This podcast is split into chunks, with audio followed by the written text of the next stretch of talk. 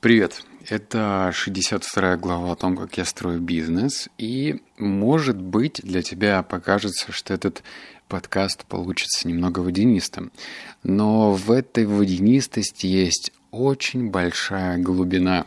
Вот такая вот у меня своеобразная шуточка получилась.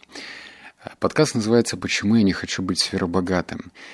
Я уже записывал в самом начале, когда я только стартовал подкаст «пятьдесят две недели одержимости», я записывал нечто подобное под названием «Я никогда не стану вторым Марком Цукерберга». Это, наверное, вторая логическая часть, потому что этот подкаст я завел в две тысячи двадцатом году. Да? Время идет, все меняется, и я бы хотел, наверное, поделиться с тобой своеобразной метаморфозы, которые проходят у меня в жизни, потому что э, я прям наблюдаю интересные изменения. И эти изменения меня и пугают, и удивляют одновременно. Мне тридцать лет. Для многих тридцать лет – это ну, своеобразный этап, когда происходит кризис среднего возраста. Может быть, там в тридцать один, в тридцать два, в тридцать три, но он рано или поздно приходит, когда ты смотришь на свою жизнь и поня- понимаешь, что что-то бы хотелось бы поменять. И даже неважно, в какую сторону. Кто-то, наоборот, даже бросает высокооплачиваемую работу и начинает заниматься хобби, которые не приносят деньги. То есть вот этот перекос смены деятельности, он возникает в голове. И если смена не происходит, то человек начинает страдать.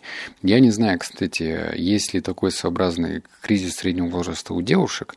В основном он ну, обычно у парней, но если ты, девушка, это слушаешь, напиши вот, что думаешь, встречается он или нет в комментариях. Давай переходим к рубрике. Первая. Мой без... Мои бездумные амбиции две тысячи четырнадцатого года. В две тысячи четырнадцатом году, когда я создавал блог во ВКонтакте и решил писать э, какие-то свои заметки, как я строю бизнес, я ничего мне не придумал, как создать канал э, паблик с названием «Цель Forbes». Я это сделал для того, чтобы не светить цифры, ну, в плане того, что раньше, когда создавали подобные группы во ВКонтакте, писали там цель миллион долларов или цель десять миллионов долларов или еще что-то. За счет воспитания и за счет того, что я просто не хотел, чтобы кто-то что-то знал по цифрам, я написал такую большую-большую цель. Но я, конечно же, лично, внутренне, напомню, две тысячи четырнадцатый год, это минус восемь лет, то есть было двадцать два года. Я для себя не проработал. Я не решил, зачем мне этот Forbes нужен, вот прям от слова совсем. Я знал, что есть какой-то список богатых дядек. Эти богатые дядьки есть в России, есть мировой Forbes, и вроде бы здорово и классно там оказаться. Но это только как, знаешь, это как постигать Америку через фильмы. Конечно, ты можешь смотреть какие-то фильмы и думать, как там все устроено, но не забывай, что в кадре появляются уже отшлифованные моментики, уже то, что должно появиться в кадре, чтобы тебя зацепить, а не случайно какие-то события. Вот, это то же самое. Я просто взял, написал себе такую цель и полетел. Полетел в неизвестном для себя направлении. Конечно же, через несколько лет я понял, что что-то не так, а окончательно в этом убедился последний год. Ну, то есть двадцать девять лет или даже в двадцать восемь я понял, что это не для меня. Вопрос, зачем много денег? Это вот вторая рубрика, да? На этот вопрос, я думаю, что нужно ответить каждому. Вот прям даже не полениться и взять листочек с ручкой и написать, вот что бы ты сделал, если бы у тебя был там миллион долларов, например, или десять миллионов долларов. И если ты начинаешь писать очень банальные вещи из разряда дом, значит, еще какая-нибудь квартира в теплом месте и машина, которая тебе нужна, а потом ты начинаешь буксовать, то это значит, что непорядок. Непорядок, во-первых, с внутренними желаниями, потому что дом... Это вообще, в принципе, заложено у нас программой и в детстве, и родителями. Типа, ты же не даром просто так слышал фразу, что мужчина должен обязательно построить дом, вырасти дерево и... Ой, что там, посади дерево и вырасти сына или там детей. Это же прям с детства как-то кто-то заложил, но вопрос, хочешь ли ты жить в доме, тоже неизвестный. Ну, то есть, хочу ли я жить в доме? Вот так вот, если посмотреть на это, да не особо. Я не могу сказать, что я хочу. Именно прям вот построить дом, еще своими руками, уж тем более, и там жить. Но при этом это во мне сидит. И тебе нужно определиться, зачем много денег. То есть вот что бы ты с ними делал. Если ты говоришь вкладывать куда-то и при этом не вкладываешь деньги, то это тоже лицемерие. То есть если бы были деньги, я бы вкладывал, Это неверно. Ты бы вкладывал деньги бы только в том случае, если ты уже вкладываешь деньги. Понимаешь, да? То есть люди умудряются откладывать деньги, даже если они зарабатывают не так много. Если у тебя есть такая привычка, то и с большими деньгами ты продолжишь ей следовать. Если, собственно, такой привычки нет, то у тебя просто подрастут требования, желания. Ты просто начнешь летать бизнес-классом, ты просто будешь питаться более в дорогих местах. Короче, уровень жизнь у тебя вырастет, и количество денег у тебя будут таять значительно быстрее, чем до этого. Поэтому ответь себе на вопрос, куда бы ты тратил много денег. Вот у меня этот вопрос не закрыт. То есть я не так много вещей хочу купить, вот прям именно хочу. Это не обязательно супер что-то дорогое. То есть я не хочу там дом в каком-нибудь там Малибу или там Монте-Карло за пятьдесят миллионов долларов. Просто не хочу.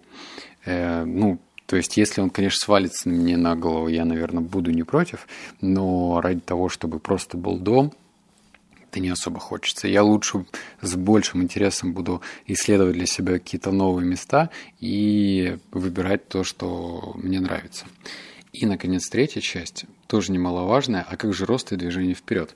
Здесь есть маленький парадокс.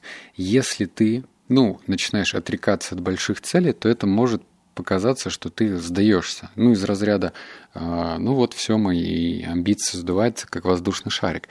Это может быть и верно, и неверно одновременно. То есть, если ты себе э, внутри обманываешь и говоришь, что, ну, например, попробовал, давай я тебе очень простой, понятный пример расскажу.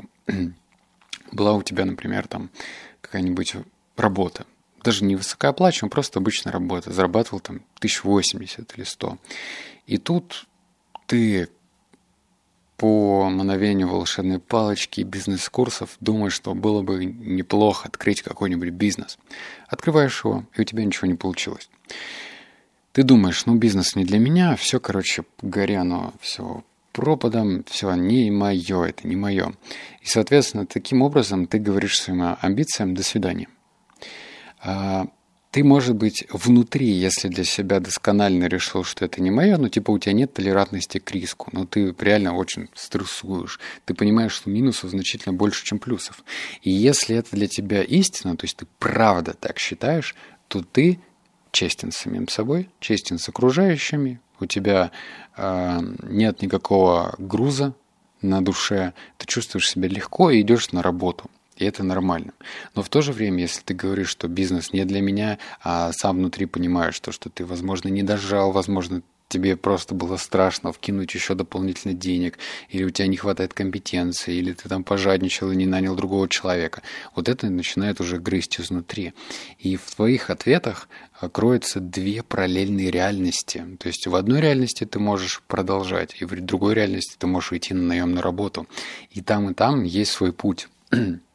И вот я лично, например, я понял то, что мне нравится делать бизнес. Я не продолжу там валять дурака или как кто-то говорит, что, например, наелся, как сытый кот, сидит и просто почивает на лаврах. Нет, мне интересно продолжать, но в той теме, в которой я разбираюсь, в том, что у меня получается хорошо. То есть я уже не готов куда-то рыпаться, пробовать что-то кардинально новое, где я дуб-дубом, просто потому что надо же какую-то темку быстро поймать, вот как эн эф ти, да? Мне надо было в эн эф ти ринуться, потому что там деньги. Или мне нужно было в крипту, потому что там деньги. Или это при ай пи о идти куда-то. Ну, ты, наверное, про это уже слышал. А вот это не про меня. То есть там, где деньги, говорят, я туда не иду.